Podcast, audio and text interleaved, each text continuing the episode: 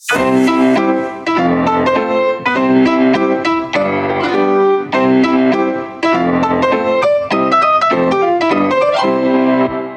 príbehy, ktoré počujete v tomto podcaste sú pravdivé. Mená môžu byť pozmenené a upravené. O chlapcovi, ktorý potreboval zapnúť. Na operáciu dnes čaká aj Peťo, 7-ročný chlapec po autonehode. Sestričke Lile je jasné, že sa Peťo potrebuje súrne zasmiať. Asi o pol 8 ráno vchádza Lila do jeho malej izby. Na sebe má ružové šaty, jablkovo-zelené pančušky a biely plášť s obrázkom usmiatého klauna. A samozrejme, červený nos.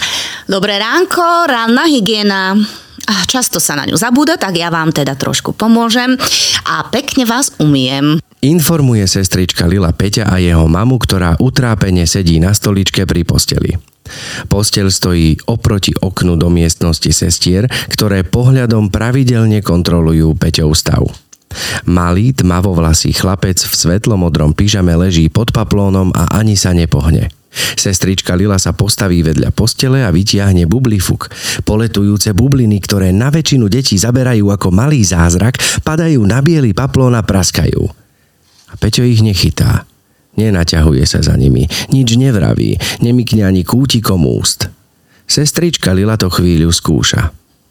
Obliečka dostane zo pár ďalších bublinových porcií, ale Peťov pohľad je stále upretý do stropu. Asi potrebuje zapnúť. Zhodnotí mama rezignovane. Aha, tak to nie je problém. Konštatuje Lila sebavedome. Rýchlo a nenápadne hľadá vo vrecku maličkú pomôcku. Kým sa priblíži k posteli, už ju drží v dlani. Zapnem ho presne takto. A sestrička Lila namierí ukazovákom na Peťovú hruď. Pri dotyku sa ozve hlasné zapískanie. Chlapec sa v tom momente rozosmeje. Zrazu začne sledovať každý Lilin pohyb. Ukážte, kde ste ho zapli. Tu? Zistuje zvedavo mama. Nehlučne sa Peťa dotkne na tom istom mieste. No super. Naozaj super, teraz ste ho zase vyplí, mamina, takže ja vám ďakujem veľmi pekne. Konštatuje sestrička Lila rozčarovanie. No, teraz ho musím zase vyp... Teda zap... Vyp... Vyp... Musím vypnúť za... Vyp... A ja nesmiem byť v strese, nesmiem byť v strese. Lila opäť pišťavo Peťa zapína a vypína. On sa rehoce čoraz viac a sestrička Lila je z toho taká nervózna, že sa dostáva do úplného chaosu. Peťova radosť rastie a v izbe už nie je ani stopy po chlapcovi, ktorý nemal na nič a nikoho náladu. Smeje sa tak, že sa sestrička Lila začína báť, či to nie je priveľa. Spýtavo sa pozrie na mamu. Nesmieje sa nejako priveľa? Je to v poriadku, už ho prosím, ale nevypínajte. Hovorí mama s úsmevom. Sestrička Lila sľúbi, že to určite neurobí. Mama si syna pritúli, poboská na čelo a sestrička Lila ho potom natrvalo zapnie. Čaute podnoska, či sme tu opäť po dvoch týždňoch. Vítame vás. Vítajte Sme radi, že nás počúvate. A ak sa vám počas dnešného dielu bude zdať, že v pozadí počujete divné zvuky, tak ich e, tak e, chyba nie je vo, vašoj, va- vo vašom príjimači, je to pravda, tie zvuky tu Je sú. to uh, chrumkajúce dieťa, ktoré máme v pozadí. áno, áno. Patrí to dieťa. To si ty. je? Dieťa. To si, áno, to si Je to ty, ja- život, to je život. Máme tu totiž to, ako ti hovoria, Oli alebo Oli? Oli. Olinka miluješ, Len nie že? Oliga. Olinka môže byť, ale Olga prosím pekne nie. Olga, dobre, Olga nie. Olga Olga, je nie. také mm, seniorské. A tam ja ešte vždy nie poviem, si. že, že to by som bola taká taká velikánska vspieračka Olga. Aha, ok, ok. A ty si... prťavý 2 cm na dobrubník trčím, takže tá Áno, ty, pravda, si, áno. ty, si, ty si v podstate krasokorčuliarka a teda nepovedali sme priezvisko Oli Beštendik. Máme dnes ako... Alebo- Áno, A a, malého Liama. A Li- Poď a sa Liam. pozdraviť, Liam, na mikrofón. Poď. Poď. Poď sem. Poď rýchlo. No poď. No poď daj povedať čau. Preč a povedz nekrič, čau. nekrič iba z pozadí. Poď tuto, ja ti po, ponúknem svoj, ponúkam ti svoj mikrofón. Poď povedať, že čaute. No a teraz sa hambí. Nevadí, on možno príde. No, takže, ale máme, máme to objasnené na úvod, že teda naozaj chyba nie je vo vašom primači. Môžu sa tu vyskytnúť všelijaké zvuky počas tohto Áno. nahrávania. Šúky. Oli je naša naozaj veľmi, veľmi úspešná slovenská krasokorčuliarka. Teraz už asi nie úplne, že aktívna profesne, ale... Nie súťažne, ale ja sa stále nekategorizujem do, do trénerskej eh, 100% role, pretože stále tá tendencia, respektíve a korčulovala som a teraz čakám na nejaké možnosti, tak eh, že ja sa stále um, pohybujem medzi aktívnou rolou korčuliarky a trénerky. Ešte nemám stále rada to bývalá krása korčuliarka. Ja, som, mm-hmm. ja neustále som. Si krasokorčuliarka stále určite, ale teda ako poved, aby sme teraz si to nejako zaškatulkovali, už nie si teda uh, v Súťažiaca. profi súťažne aktívna. To sa do, ak, do akého veku sa robí, robí krasokorčulovanie súťažne? Či to je individuálne? To je individuálne podľa toho, kto má aké možnosti, schopnosti a na čo, na čo sa cíti fyzicky hlavne.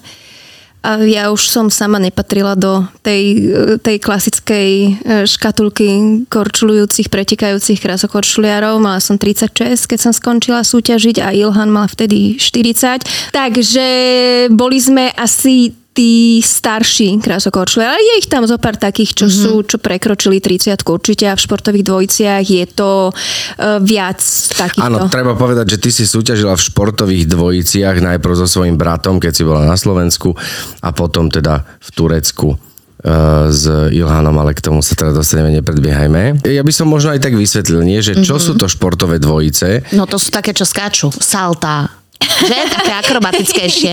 áno, e, salta úplne nie, lebo teda v, v show áno, môžeme, ale v rámci pravidiel e, máme tam tie akrobatické prvky, uh-huh. takže dvíhané figúry, hádzané skoky, piruety spoločné, špirály smrti a ten rozdiel medzi tanečnými pármi je práve to, že máme tam tú športovú zložku. Áno, áno. Mňa, mňa vždy, keď pozerám krasokorčulovanie, viacej bavia tie športové. To Nie, sú ďakujem. tanečné, Dynamickejšie. páry a športové Áno, dvojice. áno, A to, je, to sa mi vždy páči, že odhodí. Odhodí. Mrskni to tam! Je to nebezpečné? Niekedy môže byť, ale ono práve v tých eh, hádzaných eh, skokoch, to nie je o tom, že ten partner eh, vymrskne tú partnerku barziako do vzduchu. Ono sa tam skôr používa technika ako sila a práve to je to, čo sa tam musíme naučiť tú ladnosť a využívať techniku na to, aby tá baba vyletela, nie silu, lebo silou to potom lieta vodorovne a my potrebujeme vertikálne. mňa vždy zaujímalo, kde sa toto trénuje. Lebo...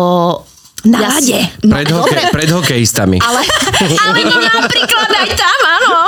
Nie, lebo vieš, jak to myslím, že, že to, aby, to, aby ťa mohol vyhodiť a ty si to na tom mlade mohla urobiť, tak to treba predtým niekde natrénovať. Lenže, lenže Ja, pokiaľ, na nie si, pokiaľ nie si na lade a on ťa vyhodí, tak to, kde to, ako na žinienke sa toto robí, alebo, No, alebo že eh, a, ako to prebieha, lebo to som si tak vždy v hlave kladla tú otázku, že chápem, tanečné veci sa dajú trénovať na suchu, ale že ako, ako sa trénujú tieto športové? Čo sa zrovna týchto skokov týka, tak je to o tom, že každé dievča a chalan prechádzajú solom. Čiže my tam skáčeme a tak ďalej, čiže tento základ už máme a skoky sa veľmi e, na suchu úplne e, nacvičovať nedajú. Mm-hmm. Čo sa týka zdvíhaných figur, bez toho, aby sme ich nenacvičili perfektne na suchu, na ľad sa to nedáva. Lebo na ľade máme ešte tie korčule, to je pár kil navyše a človek musí vedieť, čo nás tam čaká, čo nás tam neminia. Predsa ono, prvé dvíhačky, keď sa robia, tak máme oči napúčané na ľade, že, nech ne, netreskneme. Ale áno, niektoré veci sa musia na suchu uh, natrénovať najskôr, a pri tých skokoch je to tým, že už máme tie skúsenosti tak jednoducho od pomalej rýchlosti, od jednoduchých skokov, potom sa už balia, čiže dvojité, potom možno trojité. Zase ma tu niekto šťuchá a niečo vyžaduje. No pozdravíš? Ahoj. Nabral odvahu. Je to tam. Čiže uh, sú veci, ktoré robíme na suchu najskôr a sú prvky, teda, ktoré nacvičujeme uh, hneď na lade, ale postupne má to svoj postup. Hriešný určite. tanec z vedačka. No, vo Nacvičíme vode- si to ve vode. Vo vode si to necvičíme, ale ja poviem Pikošku, že ja som vlastne teda s Ilhanom robila teda tie zdvíhačky aj na suchu, aj na lade a aj s hokejistami som ich robila, takže ono... Áno, to sme videli, tým Bratislava Capitals, Uh, kde, kde si ty vlastne robila, chcel som Shows. povedať polčasové, ale kde sú tam tretiny. Záverečný gong Áno. padol a hviezda večera proste prišla. Áno, áno. A čo sú tvoje najväčšie úspechy? Čo ty považuješ za tvoje najväčšie úspechy? Na, môj najväčší úspech je práve, čo tu robí tú deštrukciu v pozadí mikrofónu. Áno. Nie, e, samozrejme, to, to, je, to je životný najväčší úspech, ale určite sú to olympijské hry, alebo teda olympiáda s bratom. Mm-hmm. Uh, jeden z najkrajších uh, pretekov tomu predchádzal, boli to majstrovstvá Slovenska, kde sme sa vlastne po nejaké odmlke s bratom vrátili a tam bola obrovská emocia, takže to pre mňa veľa znamenalo. Ďalším takým obrovským e, úspechom pre mňa boli majstrovstvá Európy v Bratislave pred svojim publikom, to bolo niečo neskutočné a mali sme tam 7. miesto naše najlepšie a keď sme prvýkrát, to bolo ešte roku 99, moje nervy ťa, letí to, letí to. 99. 99 to už v minulom storočí. Niektorí naši poslucháči ešte nežili. Tak, tam sme sa umiestnili v, prvýkrát v Desine a tam som mala aj husinu. Ďalej to bolo, keď sme vyhrali s Ilhanom show Hviezdy na lade a jeden z mojich najkrajších momentov bolo aj keď som vystupovala s jedným z hokejistov.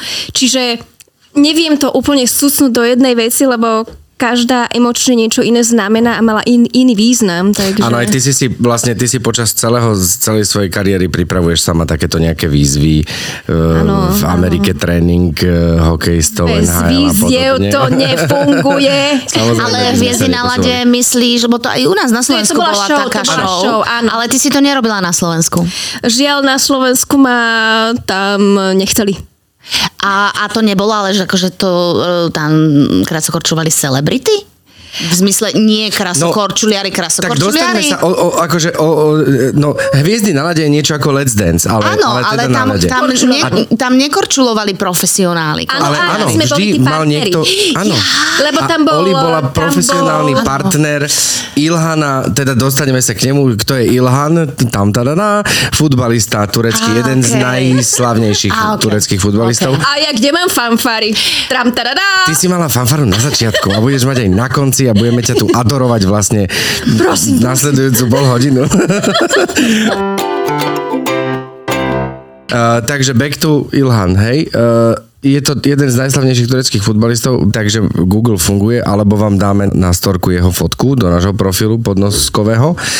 A teda ty si sa dostala do Turecka, kde sa robila show Hviezdy na rade, bola si oslovená ako profík a tam si sa spoznala s, Ilha- s Ilhanom. Áno, ja som bola v podstate v tejto show dvakrát.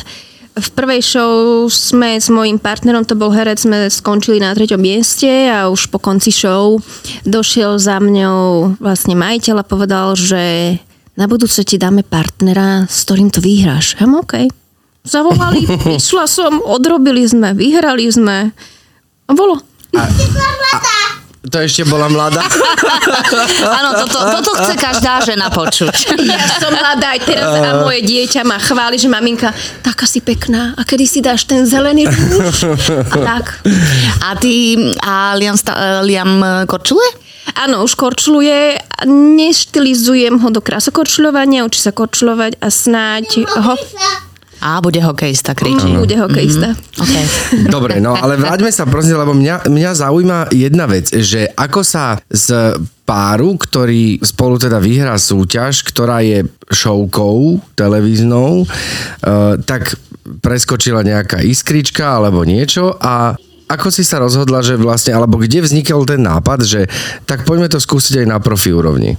Ono to bolo skôr také vulkáno. My, ak sme prechádzali tou show, ono to nebolo tak, že sme sa rozhodli a prišlo to a ideme do profesionálneho korčuľovania. Jednoducho, jak sme išli z kola na kolo, išlo to lepšie a lepšie.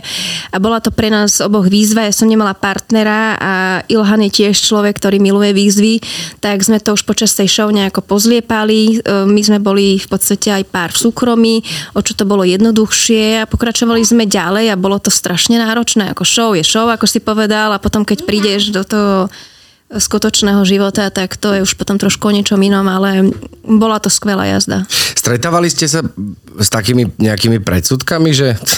Alebo s nejakou takou, že čo vy tu robíte, tento futbalista, čo, čo tu chcel na lade, nech kope do lopty. Toho bolo, toho bolo a s odstupom času jediný človek, ktorý tomu veril na milión percent som bola ja, lebo ani Ilhan si nevždy veril, že to môže dôjsť tam, kde sme potrebovali, lebo na to, aby si mohol súťažiť, musíš splňať určité veci, musíš, musíš vedieť tie základné prvky, ktoré tam máš.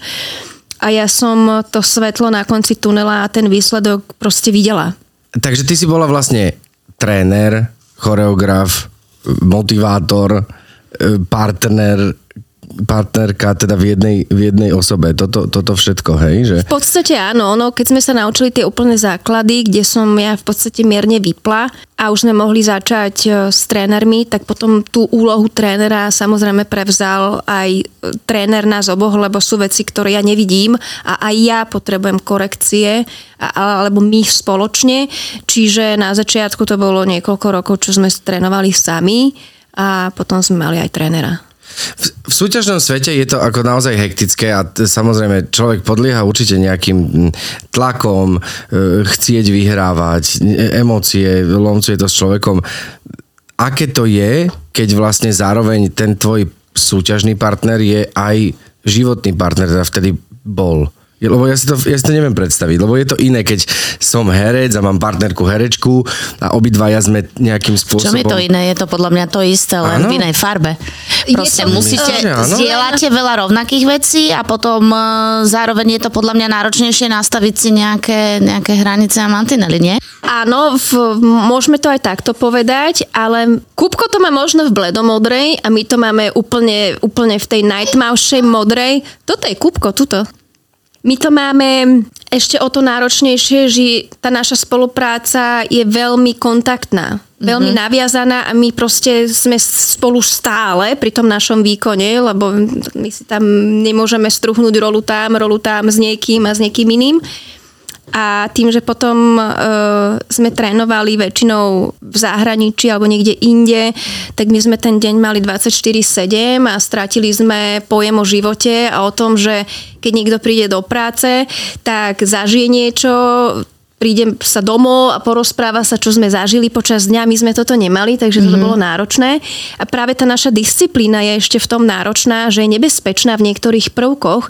Čiže Ilhan mal za mňa zodpovednosť a jedno s druhým, čiže je to Určite, náročné aj po fyzické, aj, aj po psychické áno, stránke. Áno, áno, áno. Mhm. A to nehovorím, že Kubo to nemôže mať ťažké, ale my sme v tomto to mali ešte o čosi. Lebo ste stále museli iba jeden s druhým v podstate, že? A aký, aký je rozdiel, to ma ešte zaujíma, aký je rozdiel, teda bol rozdiel, keď to vnímaš aj takto s odstupom času, keď si trénovala s bratom e, versus s Ilhanom? Ako, ako to vnímaš, tieto, týchto dvoch mužov v tvojom živote? Tak obe, obe spolupráce, keď to nazvem, nazvem takto, alebo tá partnerina bola odlišná, lebo brat, brácho je brácho a tam sme tiež často trávili veľa času spolu a nie vždy tie trecie plochy boli vyčistené, povedzme to takto. Ale s oboma môžem povedať, že obaja boli neskutoční prácanti a bez toho by to nešlo. Ilhan mal potom výhodu v tom, že bol fyzicky trošku zdátnejší, bol vyšší, čiže tie predispozície tam boli lepšie, ale zase mal mínus v tom, že nevedel tie veci tak ladne ako brácho, ktorý bol na lade celý život. Čiže tá práca bola v niečom odlišná, v niečom veľmi podobná a tým, že sme mali vlastne aj v jednom vzťahu, aj v druhom vzťahu ten vzťah trošku taký prepletenejší a bližší, nebolo to vždy jednoduché. A on vlastne nechal futbal kvôli tomu? Nie, nie, nie, nie, nie. Aj keby sa mohlo zdať, že, že, že nechal, ale on skončil vlastne s futbalom ešte predtým, než sme začali, lebo on okay. mal problémy e, zdravotného charakteru. Odporúčalo sa mu skončiť, on skončil a potom prijal ponuku z produkcie, kde vlastne mal túto show a e, takým tým pilotným pro, projektom bolo, že on určitú dobu hral v nejakom seriály mm-hmm. a povedal, že ak teda chcem, chcete, aby som tam fungoval, figuroval, tak chcem mať tento dvojprojekt a on vlastne tieto dve veci okay, takže robil. on tak v podstate nie, nie, nie, nie, vôbec pokračoval ako... v niečom športovom, ale nemusel áno, sa vzdať áno, niečoho. Pre, preto áno. vlastne túto športovú zložku tam chcel, lebo on je telom aj dušom, du, dušom, dušom, dušou športovec. Takže preto. Ako si sa ocitla v Amerike? Bola som tam niekoľkokrát. prvýkrát v podstate som tam trénovala s bráchom. Brácho ešte, keď sme mali takú tú odmlku a pauzu, on trénoval e, v Texase, ja som vtedy trénovala v Ontáriu v Toronte a potom sme sa dali znova dohromady, takže sme zostali v Texase. To bolo prvýkrát, alebo Texas dala za Arlington. A druhýkrát som bola v Amerike vlastne s Ilhanom. My sme išli cez leto na letnú prípravu do Scottsdale, do, do Arizony. A tak sa nám tam zapáčilo, že sme sa tam v podstate vrátili, lebo my sme popri tej suchej príprave raz do týždňa si tak struhli trošku ako takého ľadu, len pocitu. A našli sme tam svojho trénera Zapačilo sa nám, tak sme sa vlastne vrátili. Ono sa v podstate do zahraničia chodia títo športovci hm, hlavne asi kvôli tomu, že tu nemáme taký dostatok trénerov, ktorí by nás vedeli posúvať ďalej. Správne tomu rozumiem? Áno aj. Áno aj. Je to väčšinou kvôli trénerom a športovkárskych trénerov nie je až tak veľa. A samozrejme, že tie podmienky a tak ďalej. Takže všetko so všetkým mm-hmm. súvisí. Ale t- ja skôr naražam na to NHL. Lebo ja som akože fanušik trošku to netrenovala som, ale pracujem s hokejistami, ale mladými, lebo tí, čo sú už tam niekde, tak nie, že by to nemalo význam, ale najväčší význam to má, keď sú hokejisti mali, aby sa naučili správne návyky. Takže pri hokeji áno, aj tam som, ale nie je to ešte v Chicagu možno raz. Kupko, dám ti vedieť. To znamená, že, to znamená, že keď trénuješ hokejistov, tak ty ich učíš e, takú tú ladnejšiu časť ich mm, pôsobenia na tom lade?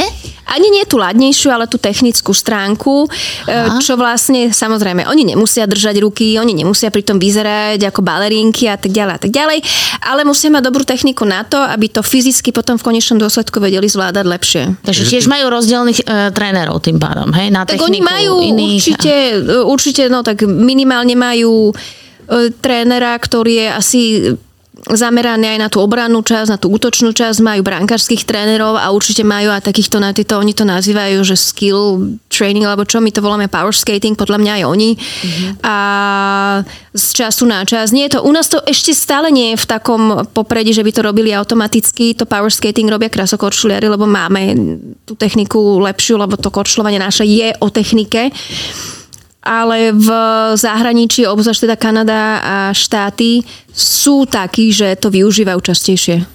Takže ty vlastne trénuješ hokejistov, ako správne korčulovať.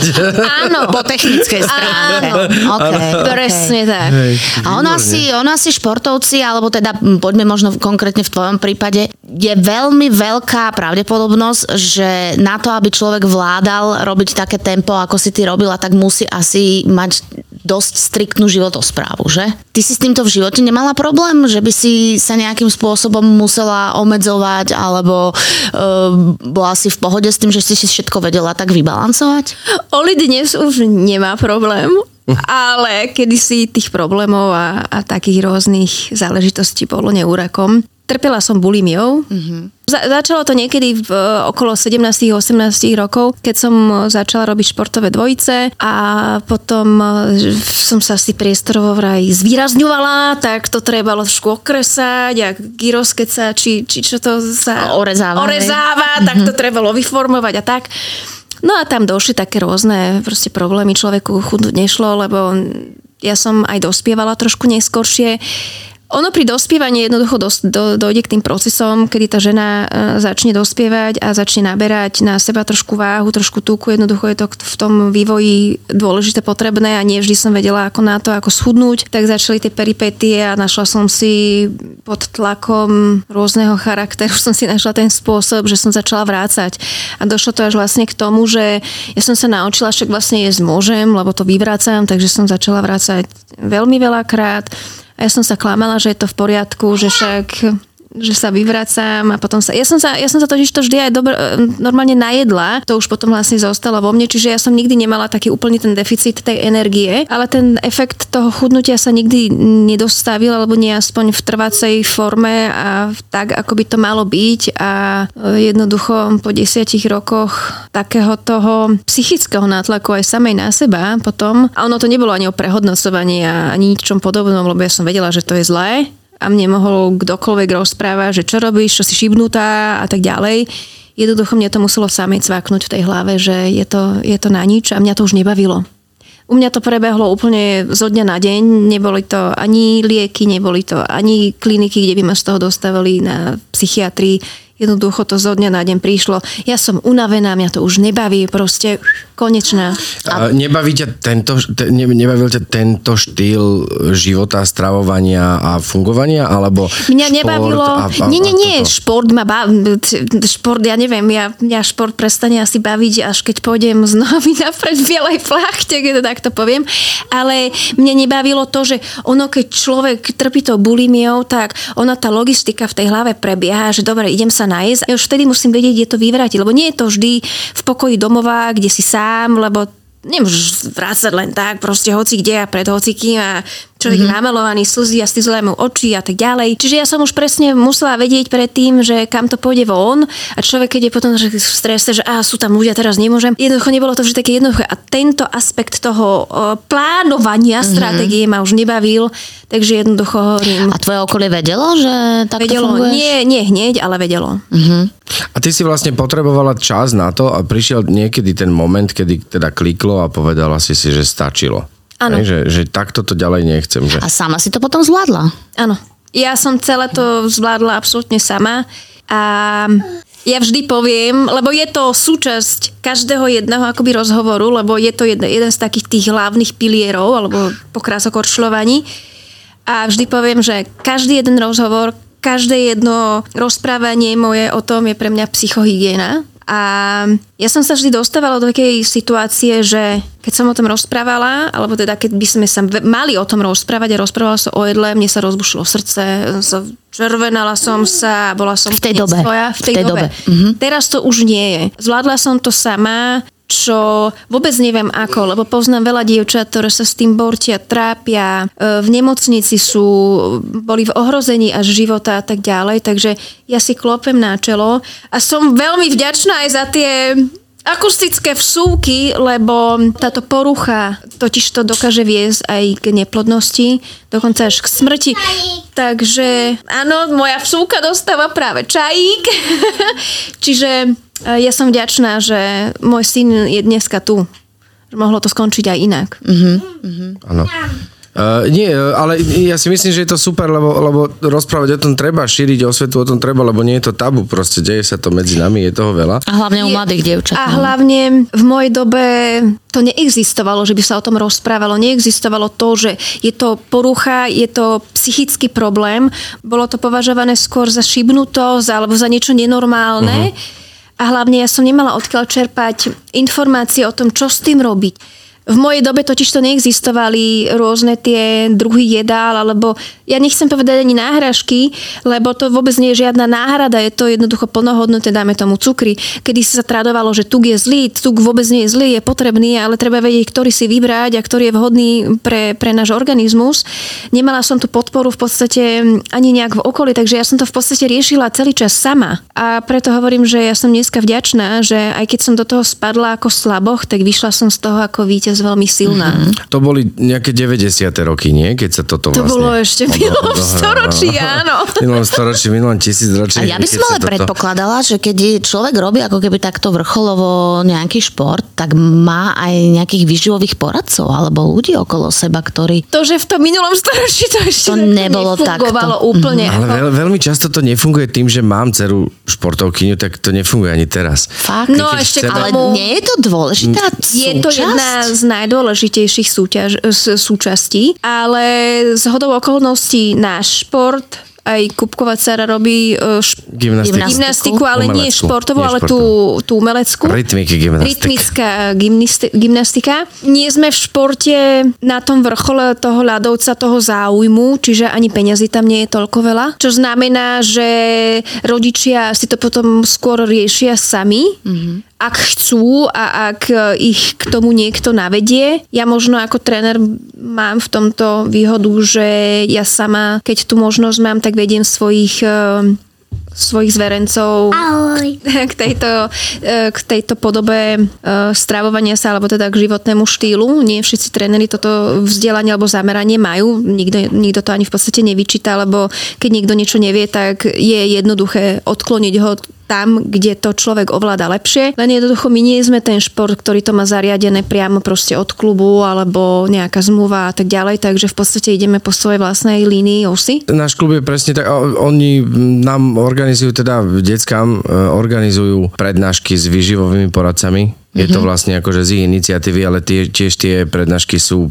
raz za pol roka. Vieš, že jedna je... prednáška to je pramálo. Áno. A, a tam vlastne tá správna životospráva tam nefunguje. Napríklad v našom klube, ja, ja mám, teda moja dcera má výhodu, že ja som masér aj a tým pádom viem jej pomôcť doma s regeneráciou, ale viem napríklad, že už tie 12-13 ročné deti, jej rovesničky, ktoré s ňou súťažia, si už platia maserov, lebo... To, sú, to je, to lebo, ranec. Lebo, mm-hmm. lebo, lebo tie deti proste naozaj, keď si zobereš, že to 12-13 ročné dieťa trénuje 20 hodín týždenne, to je polovičný pracovný úvezok. Popri tom škola a všetky ostatné nejaké veci, ktoré vlastne sú, takže tam už tá svalová regenerácia musí byť. A, a teda dcera má výhodu, že moja Hanka má výhodu, že ja jej tu regeneráciu Mama sera doma. Áno. Ale... A ja musím, ja sa, ja sa ti vobchám do, do tohto proslovu, pretože musím okamžite pochváliť, Kubo je neskutočne dobrý maser, využívam jeho služby. Ano, Takže ja mám túto výhodu, že áno, mama, ja tie masaže musím častejšie. Ale ja mám zase výhodu v tom, že som pochodila toľko rôznych fyzioterapeutických centier, že do určitej miery si viem určité veci spraviť sama a je nám tu smiešno, lebo to moje dieťa neobsedí. Práve padol na ukulele. Napríklad viem používať aj tie čínske banky, mám rôzne tie válce, tie loptičky, ktorými si viem do určitej miery pomôcť ale sú veci, kde jednoducho ten terapeut je potrebný a to ono, keď si človek tak povie, že raz do týždňa by chcel masáž, raz do týždňa by chcel akupunktúru, raz do týždňa by chcel fyzioterapeuta. Nedoplatí, a keď že? to dáme len do takej mm. úplne obyčajnej sumy 20 eur, čo veľmi podhodnocujem, tak keď si, nie, e, veľmi, ale, veľmi, po, hovorím preto 20 eur, aby to proste ľudia mali predstavu, ale teraz si zoberme, že do týždňa nejak trikrát, keď to zoberieme, že len 60 eur by to bolo za týždeň navyše, pri ostatných všetkých veciach, ktoré pri športe sú dôležité, tak je to 6x4 a už sme na koľkých eurách. Čiže ono to, ten šport všeobecne nie je vôbec jednoduchý a práve toto sú zložky, či výživa, či, či masáže, tá regenerácia sú možno za mňa ešte dôležitejšie než to športovanie samotné. Mm-hmm. Lebo tiež, keby som v minulosti robila veci tak, ako ich robím dnes. Možno by som nedosiahla akoby viacej, trošku možno, hej, ale moje telo by nebolo tak zrumplované ako dnes, že možno by som predišla niektorým zraneniam, ktoré do dnes, do dnes sa mi ozývajú. Uh-huh. A Kupko hovoril, že ty funguješ teraz podľa piatich elementov. A čo to znamená, prosím ťa? Tak je to vlastne spôsob stravovania sa podľa tradičnej čínskej medicíny, ktorá zohľadňuje najmä termodynamiku potravín tam máme rozdelenie tých potravín do tých piatich elementov, voda, zem a teda, a teda kov a, a tak ďalej. Nemusíme sa dostávať do tých eh, konkrétností, lebo to je docela nadlho a ja ešte stále o tom veľmi veľa študujem. Aj sú na to tabulky, kde sú tie potraviny zoradené, aby človek eh, si vedel v tej rýchlosti, keď nevie, kam to úplne zaradiť, aby si naštudoval, kam to patrí. Ale podstata veci je v tom, že jeme sezónne a lokálne potraviny, lebo do tela v podstate patrí presne to, čo nám rastie práve teraz. Cez leto sa môžeme tým, že je vonku teplo, môžeme sa ochladzovať a v zime, alebo teda na jeseň, už keď začne byť e, zima, tak e, sa potrebujeme zase zohrievať. Čiže toto je ten absolútny základ a ďalej by sme sa o tom mohli baviť ešte mm-hmm. hodiny. To znamená, hodiny. že keď tak akože normálne akože polopate aj pre takého akože jednoduchšieho človeka ako som ja. Tak dajme tomu, že e, Nebudem paradajku nebudeš, ešte dneska sa ešte zoženú, tak tie posledné, posledné, posledné. Ja ešte okay. mám na balkóne, ešte Áno, však preto hovorím, ale už ich treba, aj keď ich pripravuješ, tak už, už varom trošku nadobúdajú tú teplejšiu formu, lebo paradajky sú silno zachladzujúce. Preto nám rastú v lete, lebo organizmus potrebuje sa trošku ochladiť, ale v zime alebo na, e, proste v januári si tú paradajku nedáš, lebo jednak ti ani nerastie a to, čo kupujeme, dochádza z Čile a spol a lieta to a strieka sa to, bár s čím. Uh-huh Áno, máme hrušky, ale tie sa ešte tiež môžu, ale jednoducho, keď už varíme, môžeme si niečo zavariť, ale už keď s tým pracujeme, že si to uvaríme, tak tam dodávame tie zohravné koreniny. Aby to na náš organizmus, lebo vonku je zima, sme chladní a teraz do seba dáme paradajku, ktorá je zase schladná, vytvorí sa nám taká tá vlhkosť, prejde nám to na priedušky, hneď sa hrobí hlien a tak ďalej a tak ďalej. To znamená, že v zime by sme mali skôr jesť teplé jedlá, dobre tomu rozumiem? Jednak, že teplé, e, teplé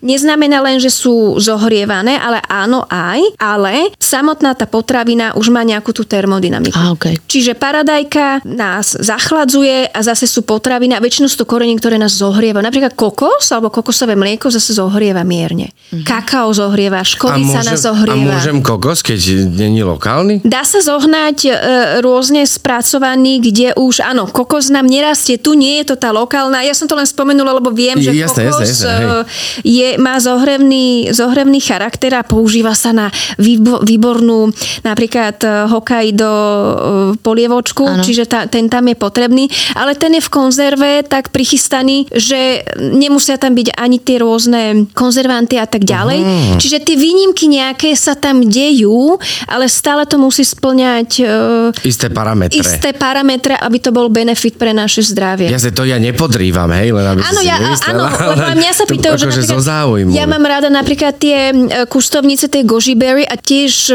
cestujú, ale je to zase sušené, čiže sú tam veci, ktoré vieme si povyberať, ktoré nie sú konkrétne u nás, ale sú v sušenom stave, že nepodliehajú takej tej skaze. A pre, e, väčšinou sú to tie zelenina, zelenina ovoce čerstvé, ktoré napríklad e, u nás doma e, sa nenájde banán alebo mandarinky, kiwi, lebo ananás. sú to ex, ananás, e, ananás a kiwi sú silno zachladzujúce a ja som nikdy ne, nevedela, že prečo mne sa vždy špe, špeciálne ananás a kiwi, vždy sa mi vyhodili také tie pupence. Áno. Náš, náš organizmus nie je na to nastavený a pripravený a nerastie nám to tam. Možno je to z tých chemikálií, čo na to sú striekané, aby to dostalo, dostalo sa nám na stôl ešte čerstvé, alebo je to práve tá zachladzujúca zložka a to, že to nie sme proste náš... náš Nie sa z ananásu dokonca normálne tak ten jazyk tak... Úplne napuchne. Tak až, ja by som také štípe má to na jazyku. Áno. Takže to je vlastne z toho, že to no, nie je nášmu nás... prostrediu blízke. Vidíš, no, pritom ananás je považovaný za veľmi zdravú potravinu, ktorá viaže tuky napríklad na seba a podobne. Že, vidíš, že to sú tie paradoxy, že tam závisí od toho, že kto asi ide akou cestou.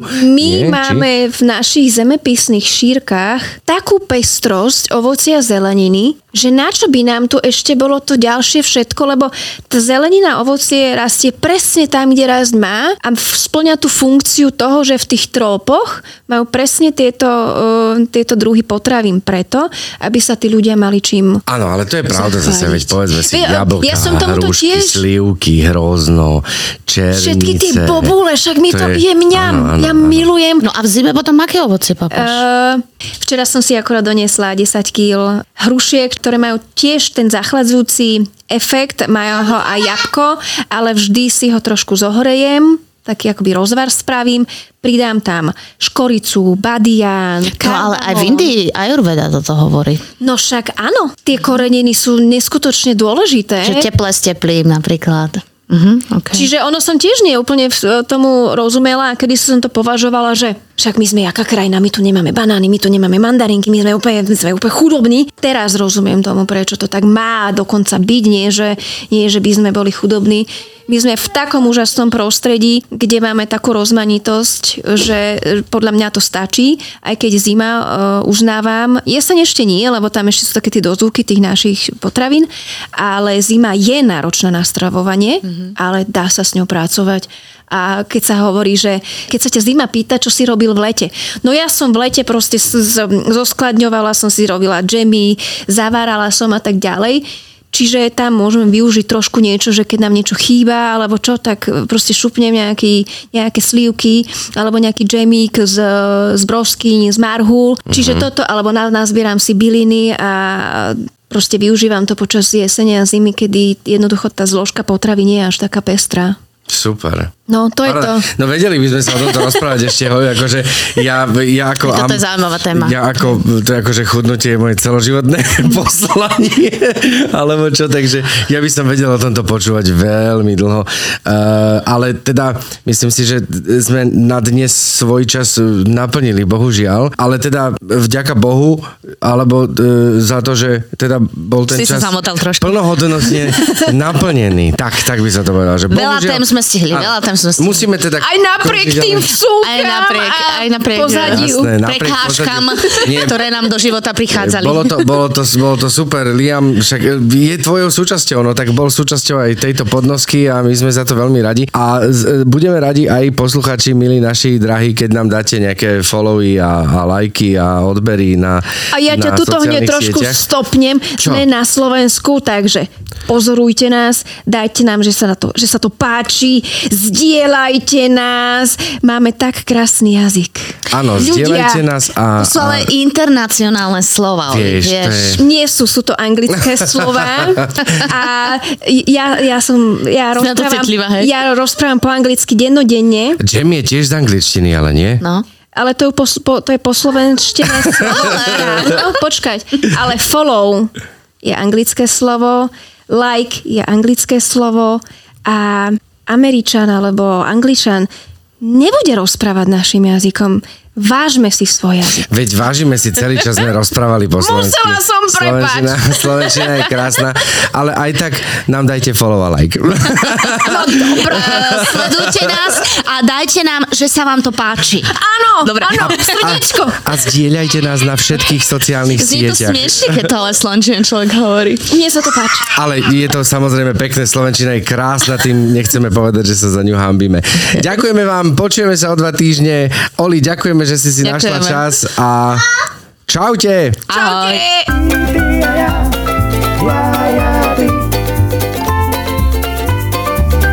Podcasty